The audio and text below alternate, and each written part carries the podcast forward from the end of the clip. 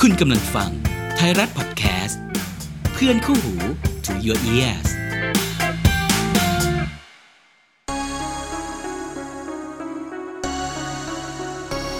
เอ็กซ์ต้าไทม์พอดแคสต์เวิร์คัพฮิสตรี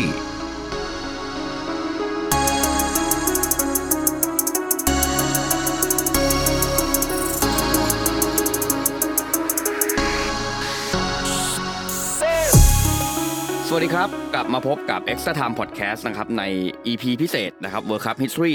นะครับใน EP นี้ EP ที่ 3 แล้ว ใช่ค ไหม รับ ก็ถ้าจากปกเราก็น่าจะเห็นแล้วพี่บอย จริงๆพี่ตะเผลอสปอยตั้งแต่สเปนละ อ่า เออ ว่า ใช่ ว่าเรา ใช่ จะคุยเรื่องของทีมชาติอังกฤษ เออ นะครับ ครับ ก็แน่นอนทีมชาติอังกฤษปีนี้ก็เป็นอีกหนึ่ง ไม่ใช่ปีนี้ทุกครั้งเขาก็จะเป็นหนึ่งทีมแบบมหาชน ทีมหมหาชน อ่าหนึ่งทีมที่คนจับตามองเยอะที่สุด ใช่ แล้วก็ฟุตบอลโลกครั้งนี้เขาก็ออกตัวแรงด้วยการเอาชนะทีมชาติอิหร่าน 6 ต่อ ออกตัวแรงนี่คือออกตัวแรงจ ออกตั ริ ว ง แรๆงนะ จริงๆ ไม่ใช่ เลย ไม่ใช่แบบว่า 2 แต่แต่ผมว่าจริงๆมันก็มีปัญหานิดหน่อยก็คือว่าจริงๆ ด้วยคุณภาพของทีมชาติอิหร่านเนี่ย อืม อังกฤษไม่ควรเสียถึง 2 ลูก อ่ะถูกต้อง อืม ถูกต้องนะถ้าพูดถึงก็ไม่ไม่น่าจะต้องเสีย ใช่ แต่ว่าเอ่อโดยมากเท่าที่ อืม เห็น พอบอลบุกเขาเยอะๆยิง อืม เขาเยอะๆหลังจะหลวมไม่เรื่องปกติ อ่าใช่ใช่ อาจจะความประมาทหรือใด ด้วยแล้วก็ อ่า อาจจะแบบ อาจจะไม่ได้ไม่ได้เรียกว่าไม่ได้ ไม่ได้เน้นมากขนาดนั้นแบบต้องถึงขั้น หมายถึงว่าตัวเซาเกตอาจจะเน้น แต่ตัวนักเตะอาจจะหย่อนเองก็ได้อัน ใช่ นี้ ครับไม่อันนี้ไม่รู้เหมือนกัน ก็ก็แน่นอนพอมันนำนำสามสี่ลูกขึ้น เออ ไปแล้วอ่ะมันก็เห็นแล้วว่าโอเคเราเล่นเราเราไม่ต้องเกรงขนาดนั้น ใช่ แล้วมันก็หย่อนได้เป็นปกติผ แต่ ม ก็ ว่า แต่ก็เสียถึงสองลูกก็ นั่นน่ะสิไม่ มัน น่าเสียนะจริงๆ ใช่จริงๆเพราะจริงๆถ้าเจอแบบทีมที่ แบบปิดบัญชีโป้งเงี้ย อืม ก็ก็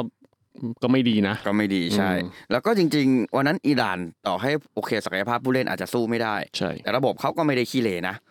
ที่ ก็ ที่ทำได้ขนาดนั้น คือก็ลำดับต้นๆของเอเชีย อ่ะ ใช่ อันดับที่ยี่สิบนะ อ่าใช่ อันดับ ใช่ ที่20ของโลกนะ ใช่ใช่ ที่ที่วันนั้นที่ไม่ไม่ไม่รู้ถูกผิดนะแต่ว่าวันนั้นคน ใช่ บ้าเขาพูใช่ด ใช่ อย่าง ใช่ นี้ ใช่ใช่ นะครับ ยี่ แล้ สิ วก็แล้วก็อ่ะโค้ชก็คาร์ลอสเคลอส อืม ก็มีชื่อเสียงเรียงนามอยู่ ถูก ก็ไม่ใช่โนบ o ดี้อะไรขนาดนั้น เคยคุมเรอัลมาดริดแล้วก็เคย อ่า เป็นมือขวาของเฟอร์เรสเฟอร์กูสัน อ่าอยู่แมนยูนะครับ ใช่นะครับ แล้วก็มาเข้าเรื่องของเราดีกว่า อ่า เป็น World Cup History ครับ ตอนที่สาม อ่า อันนี้เราก็จะคุยในสิ่งที่ผมเชื่อว่าหลายคนอาจจะไม่รู้มาก่อน เกี่ยวกับทีมชาติอังกฤษ อืม นะครับ คือต้องบอกว่าทีมชาติอังกฤษอะแม้ว่าไม่ว่าจะเป็นฟุตบอลโลก 2018 ที่รัสเซีย หรือว่าบอลยูโรที่เตะในปียูโร 2020 ที่เตะปี 2021 อืม ทีมชาติอังกฤษจะไม่ได้แชมป์ อืม แต่ว่าผลงานของพวกเขาก็อยู่ในลำดับที่ดีขึ้นเรื่อย อืม ๆ อย่างฟุตบอลโลกปี 2018 เนี่ย พวกเขาจบที่อันดับ 4 อ่า อืมส่วนยูโรถ้าไม่พลาดเรื่องของแท็กติกเล็ก ๆ น้อยๆ เกี่ยวกับเรื่องการยิงลูกโทษอะผมว่าอังกฤษจะเป็นแชมป์ โอ้คิดขนาดนั้นเลยเหรอ ใช่ผมว่าการที่แบบไปส่งแรดฟอร์ดกับบุกโยซาก้าลงมาเพื่อยิงลูกโทษอย่างเดียวมันเป็นสิ่งที่แท็กติกที่ไม่เวิร์ก อ่าอ่า เออเราเคยคุยกันใน EP สองของ Extra Time แล้ว อ่าอ่าลืมไปแล้วแต่แต่แต่ ใช่ พอ ใช่ นึกถึงเออใช่ เพราะจริงๆมัน ด้วต้ย องให้นักเตะมันสัมผัสบรรยากาศ องค์รวมของของของสนามก่อน ไม่งั้นมันอยู่ๆไปแบบ เพื่อยิงลูกโทษผมว่ามันไม่เวิร์ก อืม ไม่ว่ายังไงก็ไม่เวิร์กก็เลยไม่ค่อยแปลกใจที่ที่อังกฤษจะไม่ชนะลูกโทษ อ่า อืม นะครับ แต่ก็นั่นแหละครับ ถึงแม้ว่าจะไม่ได้ไปถึงดวงดาวทั้งสองทัวร์นาเมนต์ อืม นะครับ แต่ว่าสิ่งที่เห็นได้ชัดก็คือโปรเกรสของทีมชาติอังกฤษดีขึ้นเรื่อย อืม ดีขึ้นดีขึ้นแบบ ดีขึ้นทันตาเห็น แต่ว่าสิ่งที่พวกเขาดีขึ้นเนี่ย มันไม่ใช่ว่าดีขึ้นโดย ไม่มีหลักฐานไม่มีไม่มีพื้นฐานไม่มีแบ็กกราวอะไร อ่าไม่ใช่ดีขึ้นแบบมัวๆซั่วๆ ใช่ ภาษาง่าย ใช่ สิ่งสำคัญที่อยู่เบื้องหลังความสำเร็จ ที่ อ่า ว่านั้นก็คือสิ่งที่เรียกว่า England DNA ๆ โอ้ อ่า England DNA เนี่ยเป็นสิ่งที่เราเคยจะเล่าใน Extra Time อ่า จริงๆ เราเคยเกริ่นไว้ตอน EP สองแหละว่าไอ้ England DNA คืออะไร แต่ก็เนี่ยเราก็จะมาอธิบายอย่างละเอียด อืม เท่าเท่าที่จะทำได้ในใน EP นี้นะครับ ก็คือว่า England DNA เนี่ยมันคือโปรเจกต์ของสมาคมฟุตบอลอังกฤษนะครับ โดยเริ่มจริงๆเนี่ยมันเริ่มประมาณช่วงประมาณ 2012 แต่ว่าเริ่มมาสร้างเป็นรูปเป็นร่างอะช่วงปี 2014 อืม อืม โดยคนที่เป็นหัวเรือใหญ่ของโปรเจกต์นี้ นอกจากสมาคมฟุตบอลอังกฤษแล้วก็คือแดนแอชว o ด อ่า แดนแอชว o ดคนเนี่ยปัจจุบันนะครับเขาทำงานเป็น Sporting Director ของทีมนิวคาสเซิลยูไนเต็ด อ๋อ ใช่ครับ ไม่ใช่ใครที่ไหน เขาเพิ่งมารับงานที่นิวคาสเซิลก็เนี่ยครับพฤษภาคม 2022 ที่ผ่านมานี่เอง อืมอืม นะครับ ในเวลานั้นแดนแอชว o ดเนี่ยเป็นผู้อำนวยการฝ่ายเทคนิคของสมาคมฟุตบอลอังกฤษ อืม นะครับสิ่งที่แอชเวิร์ดทำเป็นอย่างแรกๆนะครับก็คือการศึกษาความสำเร็จของทีมชาติเยอรมนีซึ่งเป็นคู่แข่งตลอดการของทีมชาติอังกรีกฤษ อืม นะครับเพราะว่าทีมชาติเยอรมันมีจุดที่น่าสนใจที่เหมือนกับอังกฤษ ตรงที่ว่าทีมชาติเยอรมันเนี่ยก่อนที่จะได้แชมป์โลกปี 2014 ที่บราซิล ทีมชาติเยอรมันเคยล้มเหลวอย่างต่อเนื่อง อืม ในช่วงยูโร 2000 จนถึงฟุตบอลโลก 2002 ที่ที่ไปชิงกับทีมชาติบราซิล แม้ว่าจะเป็นการ อ่โอเค การชิงก็จริง แต่ว่าทาง DFB ก็มองว่าไอ้ที่ได้ชิงอ่ะมันคือฟลุก อืม และภาพรวมทั้งทัวร์นาเมนต์เยอรมันไม่ได้ไม่ได้เล่นดีเลย อืม เออทำให้เยอรมันก็ก็มีการปรับเปลี่ยนสร้างพิมพ์เขียวขึ้นมา จนกระทั่งแดนแอชเวิร์ดก็ไปเขาเรียกอะไรไปเรียบๆมองๆ ขอดูว่า เอ้ยเขามีพิมพ์เขียวในการที่จะกู้ภาพลักษณ์กู้ชื่อเสียงกู้ความสำเร็จกลับมาได้อย่างไร อืม นะครับ ส่วนอังกฤษเนี่ย ถ้าใครที่เป็นแฟนบอลทีมชาติอังกฤษ อืม ก็น่าจะทราบกันดีว่าทีมชาติอังกฤษเนี่ยมันมันก็ตกสถานการณ์ที่ย่ำแย่พร้อม ๆ กับเยอรมันนั่นแหละ อ่าถูกต้อง ใช่ครับ คืออย่างแรกๆก็คือทีมชาติอังกฤษเนี่ยไม่ได้ไปบอลยูโร 2008 อืม อ่า ซึ่งครั้งนั้นมันมีภาพอัปยศภาพหนึ่งก็คือสตีฟแมคคาเรนอะถือล่มตอนที่ฝนตก อืม ซึ่งมันเป็นภาพที่แบบโคตรแย่เลย อืมอืมอืม เป็นภาพที่น่าเกลียดมากครับ แล้ว ลองไปเสิร์ชหากันดู ใช่ใช่มันมันมันแย่มากครับ แล้วก็ทีมชาติอังกฤษก็โดนทีมชาติเยอรมันถล่มในฟุตบอลโลก 2010 อ๋ออ๋อ เออ สกอร์อ4-1ืม แบบ แต่ลูกนั้นมันก็ในเกมนั้นมันก็มีความ แต่สี่หนึ่งสี่หนึ่งเกมระดับนี้ก็ถือว่าถล่มแล้วนะ แต่จริง ๆ คือมันมันมีมันมีคอนฟ lict ตรงที่ว่า มันมีลูกที่ลำผาดยิงอ่ะแล้วเหมือนว่ามันเข้าไปแล้วอะไรเงี้ย อ่า แล้ว อ่า แล้วทำให้เกมมันเปลี่ยนอะไรเงี้ย อ่า อืมนะครับ แล้วก็ทีมชาติอังกฤษตกรอบแรกฟุตบอลโลก 2014 ในฐานะบวย ๆอืม เออ พอ พอไปตกรอบแรกใช่ไหมไอ้โปรเจกต์อิงแลนด์ดีเอที่มันเริ่มก่อรูปก่อร่างตั้งแต่2012 เนี่ย มันก็ต้องเริ่มบูททันทีเลย อืม อ่าเริ่มแบบเร่งเร่งกระบวนการมากขึ้นอ่ะ จากเดิมที่แบบอาจจะแบบไม่ได้ยังไม่ได้จริงจังมากใช่ไหมคราวเนี้ย2014 คือต้องจริงจังแล้ว อืม นะครับ สิ่งที่ต่อมาครับ ที่ดีนแอชว o ดเขาตั้งคำถามก็คือว่า ทีมชาติอังกฤษเนี่ย เป็น เรียกว่าไงดี เป็นแหล่งรวมของนักฟุตบอลชั้นยอด มาก ๆ ของโลก คือพรีเมียร์ลีกก็แข็งแกร่งใช่ไหมครับ แล้วก็นักเตะอังกฤษก็มาจากทีมใหญ่ ๆ กันเยอะ อืม เขาวเนี่ยเขาเลยย้อนไปตั้งคำถามใหม่ว่า อังกฤษเนี่ยมีประชากรอยู่ประมาณ ผมขอเช็คแป๊บนึงนะฮะเอ่อประมาณห้าสิบหกล้านคน โอ้ อ่าแต่ว่าในโลกของฟุตบอลยุโรปเนี่ย มันมีทีมชาติทีมชาติหนึ่งที่ประชากรน้อย แต่ว่าสามารถสร้างโกลเด้นเจเนเรชันได้อย่างต่อเนื่อง อืม นั่นก็คือทีมชาติเบลเยียม คือประเทศเบลเยียมเนี่ยมีประชากรประมาณ 11 ล้านคนเศษๆ อืม นะครับดีแอชวดก็ตั้งคำถามว่า เฮ้ย ในเมื่อเบลเยียมมีประชากรแค่ 11 ล้านเนี่ย อ่า แล้วเขาสร้างนักเตะที่มีคุณภาพชั้นยอดได้ต่อเนื่องได้อย่างไร อืม อ่า คราวนี้อันนี้ดิอ่าเบลเยียมน้อยใช่ไหมครับ เขาก็เลย อืม ไปเทียบกับประเทศที่มีประชากรใกล้เคียงกับอังกฤษ ก็คือฝรั่งเศส อ่า ฝรั่งเศสมีประชากรตอนนี้ประมาณ 68 ล้านคนโดยประมาณ อืม นะครับคำถามของแอชว o ดก็อยู่ตรงที่ว่าฝรั่งเศสมีประชากรใกล้เคียงกับอังกฤษ แต่ฟุตบอลของฝรั่งเศสเริ่มต้นช้ากว่าอังกฤษ ตามที่เราเคยคุยในใน EP ที่หนึ่งใช่ไหมครับ เรื่องของความหลากหลายของทีมชาติฝรั่งเศส แล้วทำไมทีมชาติฝรั่งเศสกลับประสบความสำเร็จมากกว่าทีมชาติอังกฤษ อ่า ในทุกๆทัวร์นาเมนต์ ในเออ อันนี้ อ่า น่าสนใจ ฝรั่งเศสได้แชมป์โลกปี อ่า 98 ได้ยูโร อ่า 2000 แล้วก็ได้แชมป์โลก 2018 อ่า จนถึงตอนเนี้ยนักเตะที่ได้ชื่อว่าเป็นนักเตะฝรั่งเศส อืม ก็เป็นนักเตะที่ถูกสโมสรยักษ์ใหญ่ของยุโรปให้ความสนใจ อ่า เนี่ยคือสิ่งที่แอชเวิร์ดต้องมานั่งคิด อืม อืม ประ นั่นแห ธา ละ น ครับ เป้เป็นต้น ประธานเป้เป็นต้น ประธานเป้เป็นต้น ใช่ใช่ นั่นแหละครับมันคือจุดที่ทำให้แอชวอร์ดเริ่มมาตั้งคำถามแล้วว่า ไม่ว่าจะเป็นประเทศที่มีประชากรน้อยหรือ อ่า ประชากรมาก อ่า เขาก็สามารถที่จะประสบความสำเร็จทางด้านฟุตบอลได้สูงกว่าอังกฤษมันเกิดอะไรขึ้นกับอังกฤษ อืม อืม ก็เรียกว่าเป็นการบ้านกองโตกองใหญ่ ๆ ของแอชวอร์ดเลยว่าจะทำอย่างไร เออ ทั้งทั้งที่อยู่คือ number one ใช่ของลีกฟุตบอลโลก ใช่ อืม แล้วถ้ามองย้อนกลับไปเนี่ย ครับ การสำเร็จความสำเร็จของทีมชาติอังกฤษเนี่ย ที่เป็นเอ่อเป็นรูปเป็นร่างที่สุดเนี่ย มันต้องย้อนไปจนถึงปี 1966 ที่อังกฤษเป็นเจ้าภาพฟุตบอลโลกและเป็นแชมป์โลกในครั้งนั้น แล้วก็สมัยเดียวด้วย เออเขาวเนี่ยครับแอชวอร์ดก็เขาก็เริ่มมองหาคำตอบว่าจริง ๆ แล้วเนี่ย ความสำเร็จของฝรั่งเศสอ่ะมันเริ่มต้นมาจากการสร้างศูนย์ฝึกฟุตบอลที่มีมาตรฐานอย่างต่อเนื่อง อืม ไปยังสถานที่ต่างๆ หนึ่งในนั้นก็คือศูนย์ฝึกที่เราพูดถึงกันบ่อย โดยเฉพาะใน EP แรกของ World Cup History ก็คือแคฟองแตง อืมฮึ อืม ซึ่งสถานีสถานเอ่อสถานที่เนี่ยเป็นสถานที่ที่เพาะบ่มนักเตะที่มีชื่อเสียงในเวลาต่อมา ไม่จะเป็นเทอรีองรีคาริมเบนเซม่าองโตนีมาซิกยาว แล้วก็ครียันเอ็มบัปเป้ อืม หรือถ้ารุ่นก่อนๆก็แบบพวกตูรามลียองตูรามประมาณนี้นะครับ ดังนั้นแล้วครับแอชวอร์ดก็เลยคุยกับ FA ครับ แล้วก็ได้นำสิ่งที่เกิดขึ้นทั้งในเยอรมัน ทั้งในฝรั่งเศส ในเบลเยียม มาสร้างเป็นศูนย์ฝึก เป็นแนวคิดเป็นพิมพ์เขียว แล้วก็ตั้งชื่อมันว่า England DNA อืม เพื่อที่จะพัฒนานักเตะอังกฤษให้อยู่ในระดับ world class อืม อืม นะครับอิงแลนด์ดีเอเนี่ยจะเริ่มปลุกปั้นนักเตะที่มีอายุตั้งแต่ 5 ขวบ ก็คือเด็กๆเลย ไปจนถึงอายุ 12 ปีนะครับ อืม เป็นการส่งเสริมทั้งด้านจิตใจทั้งด้านร่างกายในการเล่นฟุตบอลตั้งแต่เด็ก เพียงแต่ว่าไอ้ฟุตบอลที่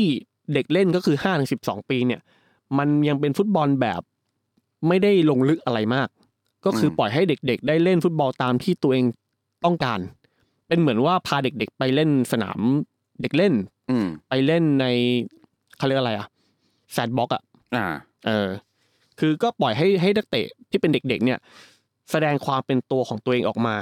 นะครับ อืมฮึ แล้วก็มีการให้เล่นในรูปแบบของ small size small size ก็คือสนามเล็กอ่าสนามสนามที่ค่อนข้างเล็กนะครับ อืมฮึอืมฮึ ข้อดีของมันก็คือว่าจะทำให้นักนักเตะที่เป็นเด็ก ๆ เนี่ยหรือเป็นเด็ก ๆ ที่เล่นฟุตบอลเนี่ย รู้ว่าจังหวะไหนที่จะต้องเล่นเกมลุกจังหวะไหนต้องเล่นเกมรับ อืม แล้วก็จะมีความละเอียดมากขึ้นในเวลาที่จะต้องออกบอลเพราะว่าพื้นที่มันแคบใช่ไหมครับเขาต้องคิดแล้วว่าจังหวะไหนควรที่จะออกบอลจังหวะไหนควรที่จะเก็บบอลของบอล อืม อะไรเงี้ยแล้วก็เมื่อถูกบีบจากสถานการณ์แคบๆด้วยสนามที่มันเล็กมันจะมีการเพรสซิ่งค่อนข้างเยอะใช่ไหมครับมันก็จะเป็นการที่จะส่งเสริมสัญชาตญาณของเด็ก ๆ ว่าจะแก้ไขปัญหาในการที่ถูกเพรสซิ่งได้อย่างไร กับการเล่นแบบ small size เป็นต้นนะครับ ในด้านของจิตวิทยาครับ ทางอิงแลนด์ดีเก็มีพิมพ์เขียวว่า จะต้องทำอย่างไรถึงจะให้เด็กๆ เนี่ยได้สนุกไปกับการเล่นฟุตบอล อืม นะครับ มีการสร้างแรงจูงใจต่างๆ ว่าจะเล่นฟุตบอลเนี่ยเราเล่นไปเพื่ออะไร อืม จุดมุ่งหมายอยู่ที่ตรงไหน แล้วก็ส่งเสริมความมุ่งมั่นครับ เพื่อเพาะบ่มนักเตะเหล่านี้ครับ ตั้งแต่เล็กๆ ครับก็คือเป็นเรื่องของจิตวิทยานะครับ อืมฮึ แล้วถ้าเกิดถ้าหากนักเตะคนไหนที่พอจะมีแววครับ คนที่เป็นโค้ชเนี่ยจะเพิ่มความท้าทายทีละนิด อืม นะครับ แต่ว่าจะไม่มีการบังคับไปเลยว่านักเตะจะต้องเล่นยังไงตามแท็กติก จะไม่มีการใส่เรื่องแท็กติกนะในในช่วง 52 ปีเนี่ยจะไม่มีแท็กติก คือเหมือนเหมือนเอาพื้นฐานก่อน เอาพื้นฐานก่อน เอาพื้นฐานให้ชัด คือ ก่อน ให้เด็กมีความสนุกกับการเล่นฟุตบอลไป อ่า ก่อนนะครับ แล้วถ้าหากนักเตะคนไหนที่พอมีแววนะครับ คนเป็นโค้ชเนี่ยก็จะทำการเพิ่มความท้าทายขึ้นมาเทียนิดเทียน้อยนะครับ อืมฮึ แต่ว่าจะไม่มีการบังคับกะเกณฑ์ว่านักเตะที่เป็นเด็กๆเนี่ยครับจะต้องเล่นอย่างไร แต่จะปล่อยให้นักเตะเหล่านี้ครับ ลองเล่นในแบบฉบับของตัวเองไปก่อน อืม พอหลังจากที่อายุมากขึ้นก็คือ 13 ปีขึ้นไปนะครับ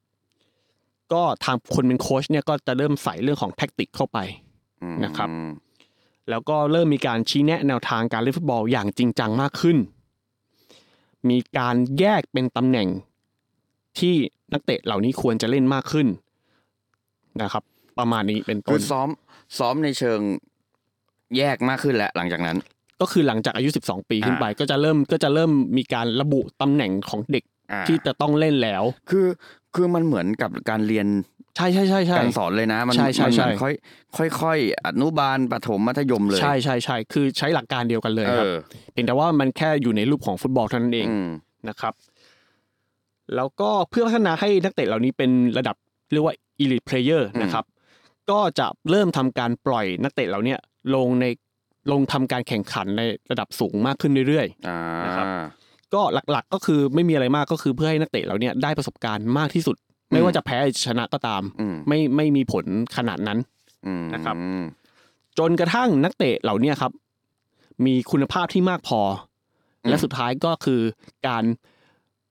ปูทางไปสู่การเป็นนักเตะของทีมชาติอังกฤษชุดใหญ่นั่นเอง อืม นะครับ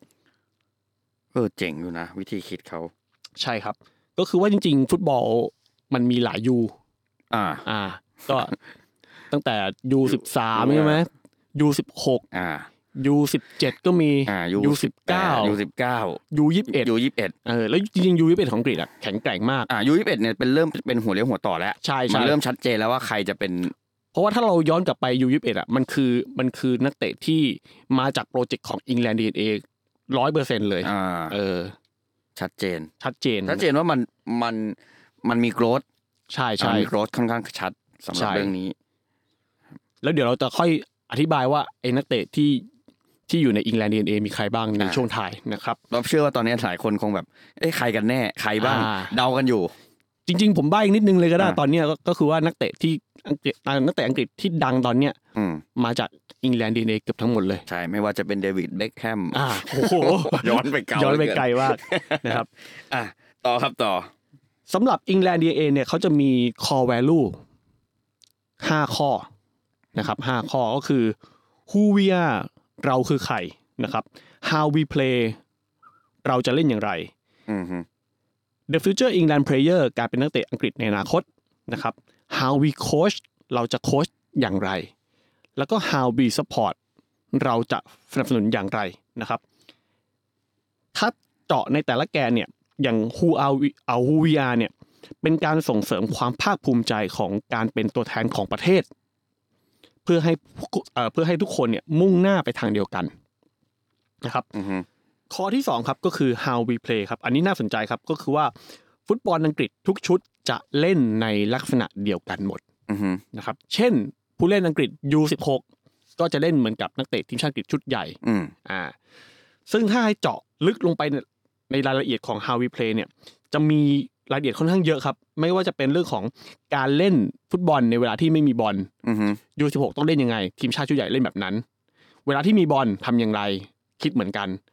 การเปลี่ยนจากรับเป็นรุกหรือว่า transition ก็ต้องคิดแบบเดียวกัน รวมถึงแผนการเล่น formation ต่างๆ ก็จะคล้ายๆกันหมดเลยนะครับ ซึ่ง how we play เนี่ยก็จะเน้นหนักในเรื่องของความเป็นฟุตบอลสมัยใหม่ด้วย กล่าวคือผู้รักษาประตูทีมชาติจะต้องใช้เท้าเป็น อืม นั่นเลยเป็นเหตุว่าทำไมนักเตะในอิงแลนด์ดีเอที่เป็นผู้สาประตูเนี่ย ในยุคใหม่ๆเนี่ยมันจะเล่นเท้ากันได้หมดนะครับ ต่อมาเป็น The Future England Player นะครับ ส่วนนี้จะเป็นเส้นทางสู่การเป็นนักเตะของทีมชาติอังกฤษนะครับด้วยการส่งให้นักเตะ เหล่านี้ครับได้รับประสบการณ์ในระดับสูงมากที่สุดเท่าที่จะมากได้นะครับ เพื่อเป็นการเก็บเกี่ยวประสบการณ์เพื่ออนาคตของนักเตะเหล่านี้ โดยเฉพาะรายการของทีมชาติที่สำคัญก็คือ U21 เพราะว่าชุด U21 เนี่ยมันคือนักเตะที่อายุกำลังจะพร้อมไปสู่การเป็นนักเตะอาชีพ อืม มากที่สุดแล้วนะครับ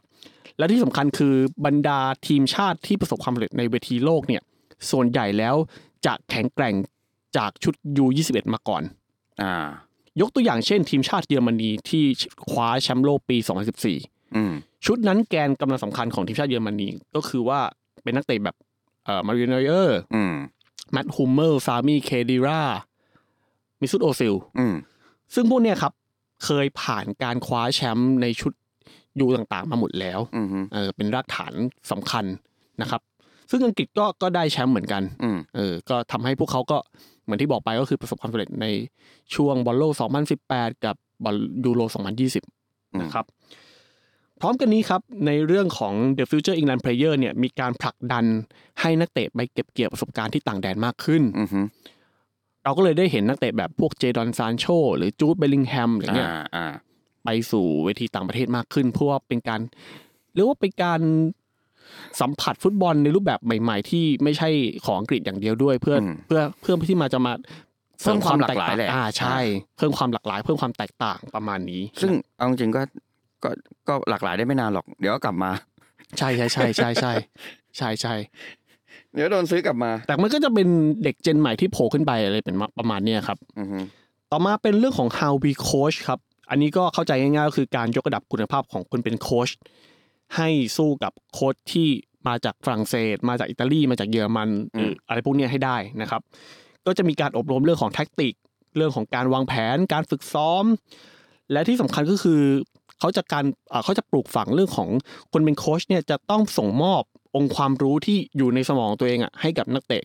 ให้เข้าใจแบบคริสตัลเคลียร์ที่สุดเท่าที่จะเป็นไปได้ อือฮึ เพราะว่าถ้าโค้ดสื่อสารแล้วนักเตะไม่เข้าใจอ่ะมันก็จบต่อให้โค้ดเก่งหรือนักเตะเก่งแค่ไหนก็ตามก็ก็ยากที่จะประสบความสำเร็จนะครับ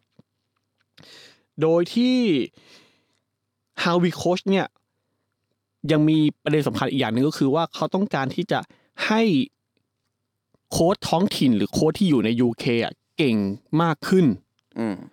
เพราะว่าปัจจุบันเนี่ยเอ่อในเวทีพรีเมียร์ลีกเนี่ยส่วนใหญ่มันเป็นโค้ชที่มาจากต่างชาติทั้งนั้นใช่ไหมครับ น้อยคนมากที่จะเป็นโค้ชอังกฤษเนี่ยฮาวีโค้ชก็จะพยายามผลักดันในเรื่องนี้ ซึ่ง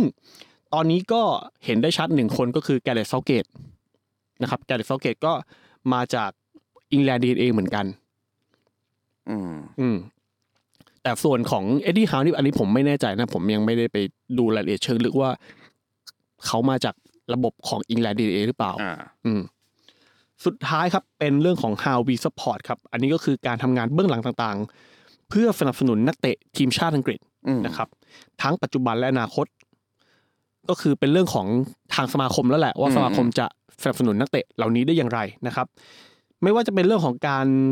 เตรียมทีมงานด้านจิตวิทยา อืม จิตแพทย์ วิทยาศาสตร์การกีฬาอาหารเสริม การวิเคราะห์เชิงลึกเป็นต้นนะครับ เพื่อให้นักเตะที่อยู่ในสีเสื้อของทีมชาติอังกฤษเนี่ยแข็งแกร่งทั้งร่างกายและจิตใจ อืม นั่นเองนะครับ แล้วก็เมื่อบรรดานักเตะที่อยู่ในโครงการ DNA ค่อยๆ โตขึ้นครับ สิ่งที่จะตามมาก็คือเรื่องของปรัชญาการเล่น อืม นะครับก็คือทั้งทีมชายและทีมหญิงก็จะเล่นเหมือนกันด้วยนะครับ โดยมีเป้าหมายก็คือการคว้าแชมป์ระดับเมเจอร์นะครับซึ่งเป้าหมายของฟุตบอลชายนะครับก็คือว่าต้องการเป็นแชมป์ฟุตบอลโลก 2022 อ่าปีนี้ ใช่ครับปีนี้ ปีนี้ฟุตบอลโลกที่กำลังแข่งกันอยู่ตอนนี้ ใช่ครับ เพราะว่าโปรเจกต์อันเนี้ยเขาวางเอาไว้ 10 ปี อืม เริ่มที่ 2012 ใช่ไหมครับ อ่า 10 ปีเนี่ยเขาจะเริ่มหวังผลแล้วว่า อืม 2022 จะต้องเข้าสู่การเป็นแชมป์โลก อืมฮึ อ่าเพราะถ้าเราดูจากโปรเกรสมันก็เห็นได้ชัดใช่ไหมครับว่า 2018 ได้ที่สี่สองเอ่อยูโร 2020 ได้รองแชมป์ อืม โปรเกรสมันต้องขึ้น อ่า อ่า เพราะ นี่ มัน คือ มันถอยไม่ได้แล้ว มันถอยไม่ได้แล้ว มันถอยไม่ได้ แล้วแล้วทุกอย่างมันก็ดูมาตามทรงมันก็ อ่า มันก็ อ่ามั มันก็กราฟดีขึ้นเรื่อยๆใช่ไหมครับ อ่า อันนี้ถ้าแบบพูดกันแบบแฟร์ๆก็คือกราฟมันดีขึ้นเรื่อย อืมฮึ ๆ การที่เขาจะหวังถึงแชมป์โลกในปี 2022 เนี่ยเป็นสิ่งที่ที่เขาเรียกว่า ไม่ไม่เกินไปนะ ไม่เกินไปใช่ครับ อ่า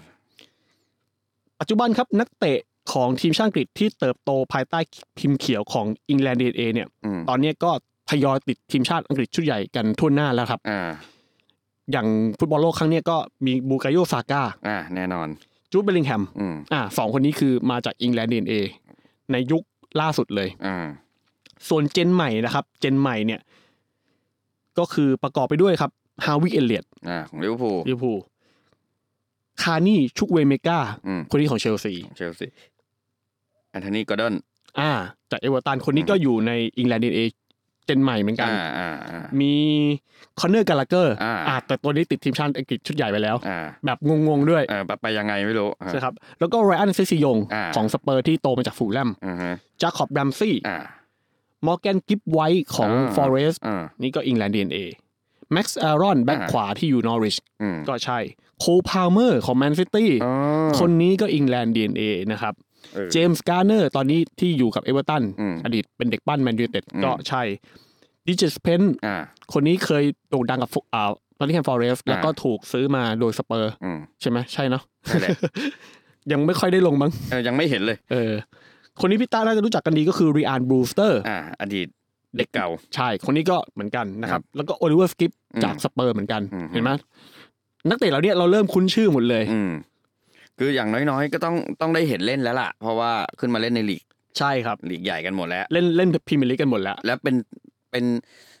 เป็นโรเทชันแล้วกันอาจจะไม่ใช่ อ่า ตัวหลัก อาจจะไม่ตัวจริงตล อาจ อด จะอาจจะ แต่ ยกเว้นแอนโทนีกอร์ดอนเนี่ยอันนี้ อ่า อันนี้ตัวจริง อ่า คลิปไว้ตัวจริง อ่า แต่ เออน อกนั้นก็คือเป็นตัวสอดแทรกและเล่นได้ลงเล่นแบบต่อเนื่อง อืม เห็นเห็นเห็นหน้าเห็นตา แล้วถ้าพวกเนี้ยเขาเล่นไปแบบเป็นตัวจริงอย่างต่อเนื่องอ่ะ อืม ต่อให้ทีมชาติอังกฤษในชุดเนี้ยมันไม่ประสบประสบความสำเร็จอ่ะเขายังมีเวลาอีก 4 ปีในการ อืม ที่จะเสริมกระดูกตัวเอง อืม นะครับ แต่ถ้าเป็นนักเตะอิงแลนด์ยุคก่อนหน้านี้ อืม นะครับก็จะมีชื่ออย่างแจ็คกริลิช อ่า เจมส์แมดดิสัน อืม มาคัตแรดฟอร์ด โอเค เจดอนซานโช อ่า เมสันเมาส์และก็คนที่ไม่ได้ไปบอลโลกคือลีสเจมส์ เออ คนนี้จะน่าเสียดาย ใช่ครับ นี่ก็คือตัวอย่างของนักเตะที่มาจากโปรเจกต์ England DNA ทุกคนรู้จัก ใช่ นะครับ แต่สุดท้ายก็คือว่าพิมพ์เขียวอันเนี้ยมันจะประสบความสำเร็จหรือไม่ก็คืออีกหนึ่งเดือนจากจากนี้เราจะได้ อืม รู้กันว่า จากวัน ถ้ ที่เราอัดกันเนี่ยนะ ใช่ ถ้าอังกฤษได้แชมป์โลกก็แปลว่าโปรเจกต์ England DNA ทุกอย่างถือว่าประสบความสำเร็จ อืม อืม แต่ถ้าไม่ได้ ต้องดูว่าตกรอบไหน เออ ไม่หรอกแต่ถ้าถ้าพูดกันตรงๆ แค่ไม่ได้แชมป์โลกอ่ะ อืม ก็ถือว่าไม่ประสบความสำเร็จขั้นสุดแล้ว ใช่ เพราะเป้าก็คืออันนั้นนั่นคือเป้ามาตรฐานที่เขาวางไว้นะครับ ก็ก็ต้องมาลุ้นกันนะอันนี้ตอนนี้ที่เราอัดอยู่เนี่ยอังกฤษเพิ่งแข่งไปนัดเดียว ใช่ อ่าก็ต้องมาลุ้นกันว่านัดที่สองนัดที่สามจะทำผลงานได้ดีแค่ไหน เพราะนัดแรกก็อย่างที่เห็นครับก็คือถล่มเ อิหร่าน อิหร่านไปหกสองอ่าแต่ก็อย่างที่พี่บอยพูดตั้งแต่ต้นก็คือ ไม่น่าเสีย ไม่น่า สอ เสี ง ย ประตูที่ไม่น่าเสีย อืม นะครับ ก็มาลุ้นกันว่าอังกฤษทีมขวัญใจมหาชนขวัญใจของใครหลาย ๆ คนอ่ะ ผมว่า ผมว่าเป็นทีมที่ต่อให้ไม่เชียร์ก็ดูอ่ะ อืม เอ อืม อ ก็ แต่ผมไม่เชียร์ผมยังดูเล เอย อ ผมก็ดูวันนั้นคือไม่ได้เชียร์อังกฤษ แล้วอก็ยู่ ดูละเอียดด้วยนะ อ่า ดูแท็กติกเลยแบบดูแฮร์รี่เคนว่าจริงๆเฮ้ยเกมนี้แฮร์รี่เคนเหมือนเล่นกองหน้าก้าวครึ่งว่ะ เออ เออ อะไรเงี้ย เพราะอย่างที่อย่างที่บอกครับ มันมันก็มันเป็นทีมมหาชนไฟฟอลโล่ส่องมาตลอด อื ถ้าม อืมอืม ทำผลงานได้ดีก็จะโดนชื่นชมแหละแต่ถ้าทำผลงานได้แย่เนี่ย เตรียมตัว โดนแน่ๆนะครับอ่าแล้วก็คิดว่าคิดอ่าคิดกันว่าคุยกับพอดีจัดรายการอีกรายการหนึ่งจับยามสัปดาห์มันนั้นคุยกับนักข่าวกีฬาหลายๆคน หลายคนมองว่า นี่คือเดิมพันเก้าอี้ของเกรดเซาเกตเลย น่าจะใช่น่าจะใช่ คือคิดว่าถ้าเกิดไม่ประสบความสำเร็จ หรือไม่ได้แชมป์โลกเนี่ยไปแน่ๆ อืม ก็มาลุ้นกันนะ จ คบ ริงๆผมว่าเผลอๆต่อให้ได้แชมป์โลกอะเขาก็อาจจะไป เพราะมันจุดสูงสุดแล้วไง อ่า คือถ้าจุดสูงสุดแล้ว มันมันไม่มีสูงกว่านี้แล้ว คืออ ม อย่างดีที่สุดก็คือการป้องกันแชมป์โลกได้ ซึ่งก็ไม่ใช่เรื่องง่ายนะ อ่า ซึ่งก็ไม่ไม่ใช่เรื่องควรทำ ใช่แล้วยังมี บอลยูโรอีกที่ อ่า จะมาอีกสองปีข้างหน้าอย่างเงี้ยมัน อืม มันก็ไม่ใช่เรื่องง่ายเหมือนกัน แต่ว่าทั้งนี้ทั้งนั้นก็อยู่ที่จะไปแบบแบบไหน ใช่ จะไปแบบจำจำแบบไหนจำทั้งคู่แหละ ใช่ นะครับ ก็ คุณอยาก มลุ้น จำ น แบบลิปปี้หรืออยาก เออ จำแบบไหนล่ะเออ นะครับโอ้ยจริง ๆจำตั้งแต่การเรียกตัวติดทีมชาติรอบนี้แล้ว โอ้ มีเรื่องให้จำเยอะ สำหรับกองเชียร์อังกฤษน่าจะคาใจอยู่หลายหลายตำแหน่งหลายคน จริงๆอันเนี้ยผมกับพี่ตาคุยกันนอกรอบว่าแบบ อืม เราจิ้มกันเลยนะว่าแบบไอ้พวกนี้ติดมาได้ไงวะ เออ มันแบบมัน มันไม่ได้ปรามาสเรื่องฝีมือ แต่ ใช่ มัน มันไม่เหมาะ เรื่องฟอร์ม เรื่อง อืม วิธีการณตอนนี้ณปัจจุบันอะไรเงี้ยสถานการณ์ปัจจุบันของเขาอย่างเงี้ย แต่บทสรุปก็คือว่าอ่ะกูก็ไม่ได้เชียร์อังกฤษด้วยว่ะ เออ ก็ไม่เป็นไร แต่อย่างที่บอกไงมันคือทีมมหาชนไงนั่นแหละมันใครทำอะไรคนก็สนใจ อืม นะฮะก็ ก็อ่ะเป็น EP อีกหนึ่ง EP หนึ่งสำหรับเอ่อ extra time podcast ในเอ่อ EP พิเศษนะครับ เป็น World Cup History นะครับก็เป็นทีมชาติอังกฤษ EP ต่อไปนี้ยังไงพี่บอย เมื่อกี้เราพูดถึงอิงแลนด์ดีเอใช่ไหมครับ อืม เราก็ต้องกลับไปสู่รากของเขาก็คือการพูดถึงทีมอินซิเล็กเยอรมนี โอ้โหวันนี้ นี่บอกเลย แชมป์ยูโร 96 ผมจำอันนี้ได้แม่นมาก แล้วก็แชมป์โลกสี่สมัย อ่า ผมจำแชมป์ยูโร 96 ได้มากกว่าแชมป์โลก 4 สมัยอีกนะ อ่า เพราะว่าเพราะว่ายูโร 96 เป็นยูเป็นเป็นยูโรครั้งแรกที่ผมดู อืม เป็น แต่แต่การคว้าแชมป์สมัยที่สี่ของของเยอรมนีอ่ะมันน่าสนใจมากเลยนะ อือฮึ อืม อ่ะต้องมาพูดกัน EP ต่อไป ครับผม เพราะว่าจริง ๆ เยอรมันเป็นหนึ่งทีมที่สตาร์เยอะ อืม มีชื่อเสียง เยอะเหมือนจะเป็นทีมไม่ไม่ได้มีใครเยอะนะ แต่ว่า อืม พอพอพูดชื่อขอหลายๆ คนรู้จักในทีมเนี่ยเยอะ แล้วก็ส่วนมากคนที่ดังเนี่ยจะดังเลย อืม เออเป็นแบบเป็นเทพเลยอ่ะ ครับ แล้วก็มีตำแหน่งประหลาดประหลาดๆอย่างอย่างอย่างลิเบโรเนี่ยก็เยอรมันที่จะชัดสุดนะ ถ้าสมัยใหม่เขาเรียกว่ารอมดอยเตอร์ เพราะว่ารอมไซเตอร์ โทมัสมุลเลอร์อะไรอย่างเงี้ย เออ นะครับก็ก็มาดูว่าเราจะพูดถึงมุมแง่มุมไหนในในทีมชาติเยอรมันเกี่ยวกับเรื่องของเรื่องราวของฟุตบอลโลกเนาะ ครับ นะพี่บอยก็เตรียมข้อมูลไว้แล้วแหละ ยังไงเดี๋ยวจะเอามาเล่าให้ฟังใน EP หน้านะครับสำหรับ ครับ EP นี้ก็ยังไงฝากไว้ด้วยเหมือนเดิมนะ เรายังอยู่ในช่วงบรรยากาศของบอลโลก แล้วก็รายการเราก็ออนแอร์อยู่ช่วงวันเสาร์นะครับ ช่วงบ่ายๆเหมือนเดิม ก็ถ้าใครอยากรู้เรื่องราวเกี่ยวกับฟุตบอลโลกช่วงนี้ นอกสนามเนี่ยก็มาฟังของเราได้ อาจจะไม่มีพรีเมียร์เตะอาจจะไม่มีบอลลีกเตะนะครับ แล้วก็ยังมีฟุตบอลโลกให้ได้ลุ้นได้ชมกันอยู่นะครับ ก็ฝากรายการพวกเราด้วยนะครับ ตามช่องทางต่างๆเลยเหมือนเดิมนะครับ ไม่ว่าจะ Google Podcast Apple Podcast Podbean Spotify หรือเอ่ออยากเห็นเอ่ออยากคอมเมนต์อยากคุยกับพวกเราก็ใน YouTube ได้นะครับ ก็เซิร์ช ไทยรัฐพอดแคสต์ไทยรัฐออนไลน์ ก็จะเจอ Extra Time Podcast ของเรานะครับ ก็ยังไงฝากไว้ด้วยสำหรับ Extra Time Podcast EP พิเศษ ครับ World Cup History นะครับ ยังไงวันนี้เราสองคนลากันไปก่อน สวัสดีครับผม สวัสดีครับ